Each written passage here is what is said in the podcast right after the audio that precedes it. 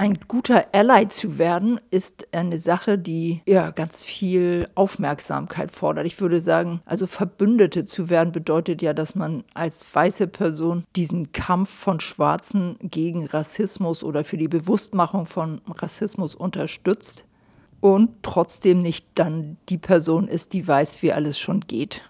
Herzlich willkommen zur fünften Folge von Ich doch nicht, dem Antirassismus-Podcast im Kirchenkreis Hamburg-Ost.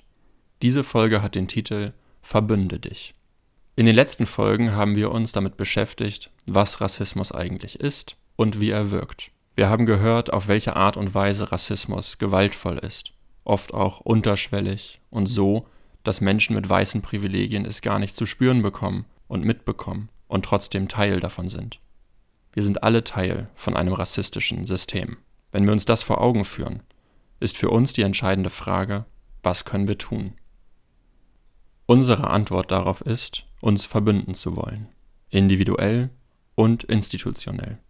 Was dazugehört und wie wir uns dafür einsetzen können, dass sich auch strukturell etwas verändert. Darum geht es in dieser Folge.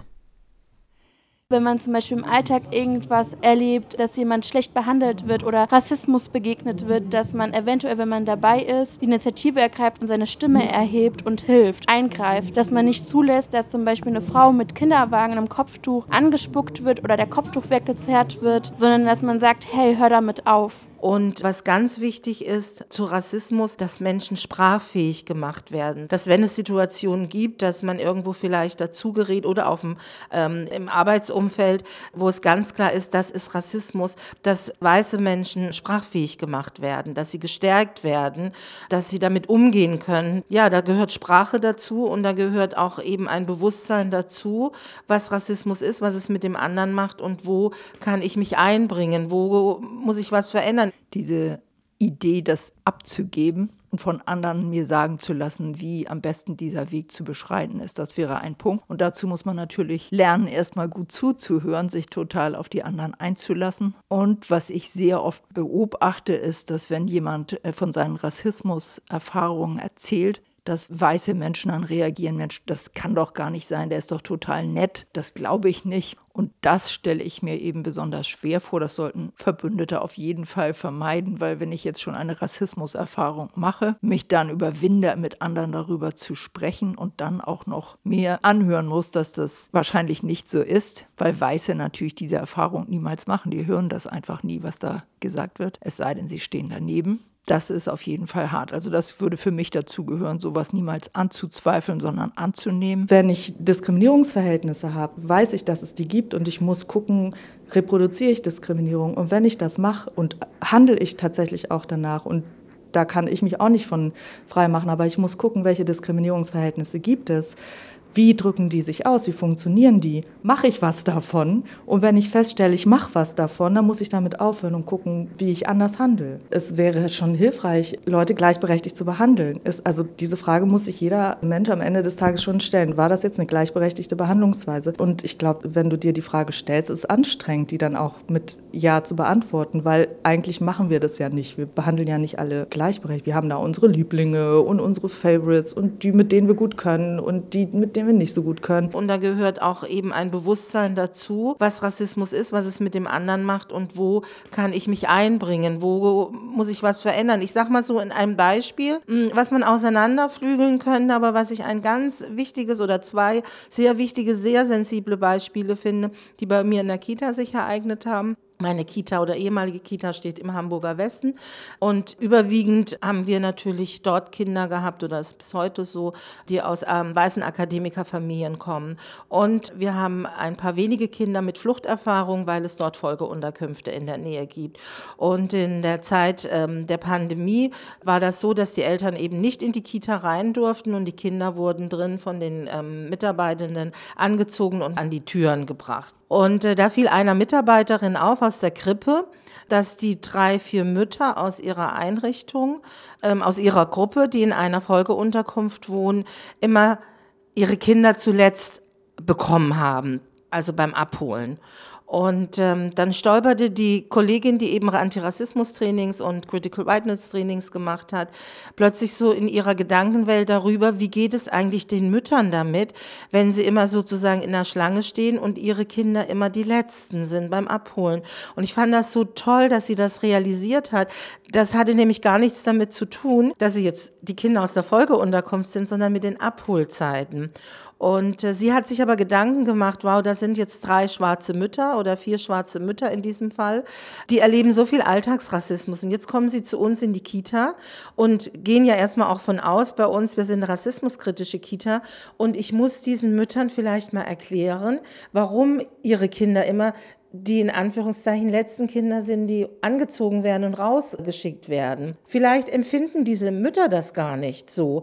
Da bedarf es auch gar nicht nachzufragen, sondern dass diese weiße Kollegin diese Sensibilität entwickelt hat. Mensch, ich muss mit diesen Müttern darüber reden. Also um es zu sagen, man muss Rassismus nicht immer thematisieren oder fragen, ist das jetzt für Sie ein Problem? Aber wenn mal, in dem Falle die weiße Kollegin hat schon weitergedacht. Mensch, wie fühlen sich diese Mütter? Und das finde ich halt so ein ganz tolles Beispiel, ja, wie wenn man rassismuskritisch geschult ist, wenn man einen anderen Blick hat, weiterdenken kann, mitdenken kann. Bildungsarbeit in pädagogischen Teams wäre ich sehr gern dafür, dass es auch von der strukturellen Ebene im Ausbildungsprogramm und so weiter viel mehr thematisiert wird, dass halt Diskriminierung nicht immer das Nebenfach oder das Nischenfach ist, sondern dass es eine Standardausbildung ist, wie alles andere, was standardisiert ist, dass es ein Qualitätsentwicklungsding dazu gibt, dass wir Standards haben, in denen wir sehen können, was für eine Arbeit wir qualitativ machen oder nicht. Ist ja immer alles so beliebig. Ne? Und das fliegt uns dann halt um die Ohren, wenn wir dann Leute, die sich mit dem Thema nicht auseinandersetzen wollen, dann noch sagen, ja, da muss ja dann eine Auseinandersetzung hin. Und da muss erst eine Auseinandersetzung hin zu etwas, was halt schon ganz klar als Gewalt definiert ist. Müssen wir dann nochmal drüber reden, wie gewaltvoll das ist. Aber Aber dass es Gewalt an sich ist, muss dann erst nochmal irgendwie sichtbar gemacht werden, weil dieses Bewusstsein gar nicht da ist. Aber die Auseinandersetzung mit Rassismus muss Einzug halten, eigentlich in allen Institutionen, in denen Menschen arbeiten so dass es eben verankert ist, dass eben Menschen auf Arbeitsebene gezwungen werden, unbewusst bewusst gezwungen werden, sich mit äh, rassismuskritischer Denke und rassismuskritischen Strukturen in ihrem Arbeitsbereich auseinanderzusetzen. Da gibt es ja dann die Möglichkeit, weiter dran zu arbeiten. Und äh, wenn das in jeder Firma so verankert ist und immer wieder wiederholt werden muss, wir müssen uns alle in allen Themen weiter schulen. Wir machen heute eine super Schulung zu Thema X und Y und in zwei Jahren ist es veraltet veraltet oder muss aufgefrischt werden. Das kennen wir alle aus Arbeitsbereichen. Und so sollte halt auch rassismuskritische Denke und Strukturen verändert werden. Und ähm, jeder Arbeitsbereich, ob ich jetzt im Medienbereich, in der Verwaltung oder im pädagogischen Bereich bin, ähm, sollte auch da immer wieder reingucken. Und ähm, wenn das strukturell verankert ist, dass ich mich damit auseinandersetzen muss, auch dann ändert sich was. Und dann werde ich auch sprachfähig. Es ist gut, wenn man über Rassismus spricht und es muss eine Gesprächskultur entstehen, dass Menschen auch, die unsicher sind, welche Sprache sie benutzen, das sage ich auch auf meine Weiterbildung, mir ist es lieber, sie sagen jetzt, die Sprache, die sie denken, es ist richtig und wir können jetzt drüber sprechen, als dass sie gar nichts sagen, weil dann ist die Unsicherheit da. Wir sollten alle geschult werden auf struktureller Ebene. Das ist ein Ansatz an der Gesellschaft, weil wir sind Gesellschaft, damit wir in allem eine Sicherheit bekommen, wenn es um Rassismus geht, dass wir wissen, Rassismus macht krank, Rassismus macht mit uns allen etwas. Und es ist noch ein langer Weg, ich weiß, aber es sind an einigen Strukturen, in einigen Gremien, sei es auch Schule oder Uni, Kitas, also Bildungsbereiche, da gibt es schon Veränderungen oder Ansätze. Nicht Veränderungen, aber Ansätze. Was ich mir auch wünschen würde, wäre ein muslimischer Antidiskriminierungsbeauftragter. Den gibt es leider nicht. Es gibt zwar einen für jüdischen äh, Antidiskriminierung und Rassismus, aber nicht für einen muslimischen. Und diese extra Stimme im, im Bundestag oder im Landtag würde mir sehr helfen. Wir sind zwar in einer Zuwanderungsgesellschaft, zumindest das haben einige Politiker und Parteien erkannt. Ich äh, habe da nichts erfunden. Und an den Zahlen, wir haben, wir haben auf jeden Fall einen großen Anteil der Bevölkerung, die einen Migrationshintergrund hat. Trotzdem verschafft uns das noch nicht Zugang zu Ressourcen. Und die Ressourcen sind noch in weißer Hand. Und deswegen denke ich, äh, weg von Black Lives Matter, wo viele auch ihre Solidarität gezeigt haben, das war klasse, das kann man nicht kleinreden, aber genauso eine Solidarität erwarten wir auch von Weißen, die an bestimmten Positionen sitzen, dass sie eine, eine Solidarität auch zeigen in den Entscheidungen, die sie treffen, in der Ermöglichung von Zugängen, aber auch äh, sei es bei Stellenausschreibungen, dass sie das mitdenken. Es ist einfach draußen zu sagen, ich bin gegen Rassismus und dann tut man so, als würde das die anderen nur betreffen. So, es ist gut, wenn man sich mit Rassismus auseinandersetzt, auch im eigenen Laden zu schauen wie ist es hier bei uns? Wie viele Menschen arbeiten hier mit Migrationshintergrund? Sind alle denn repräsentiert? Die Gesellschaft wird vielfältig, aber wir sind immer noch komplett weiß. Leben wir noch im richtigen Zeitalter? Sind die Strukturen zu hinterfragen, auch die Gesetze, die Satzungen, die Hausordnungen? So, so, es gibt Häuser, zu denen würde ich sagen, schwarze Menschen haben keinen Zugang. Ich rede nicht von Clubs da auf der Reeperbahn. Ich rede von Häusern, Wohnungen oder Räume, wo schwarze Menschen gerne mal Veranstaltungen machen würden. Dann heißt es, nee, wir haben keinen Platz oder nee, die Gruppe lassen wir hier nicht rein. Warum? Wieso?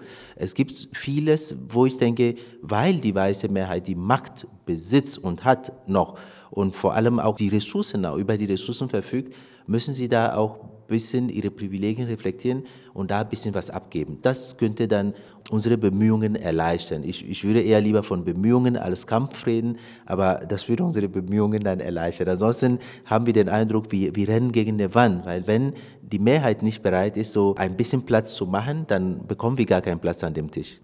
Das war's für heute.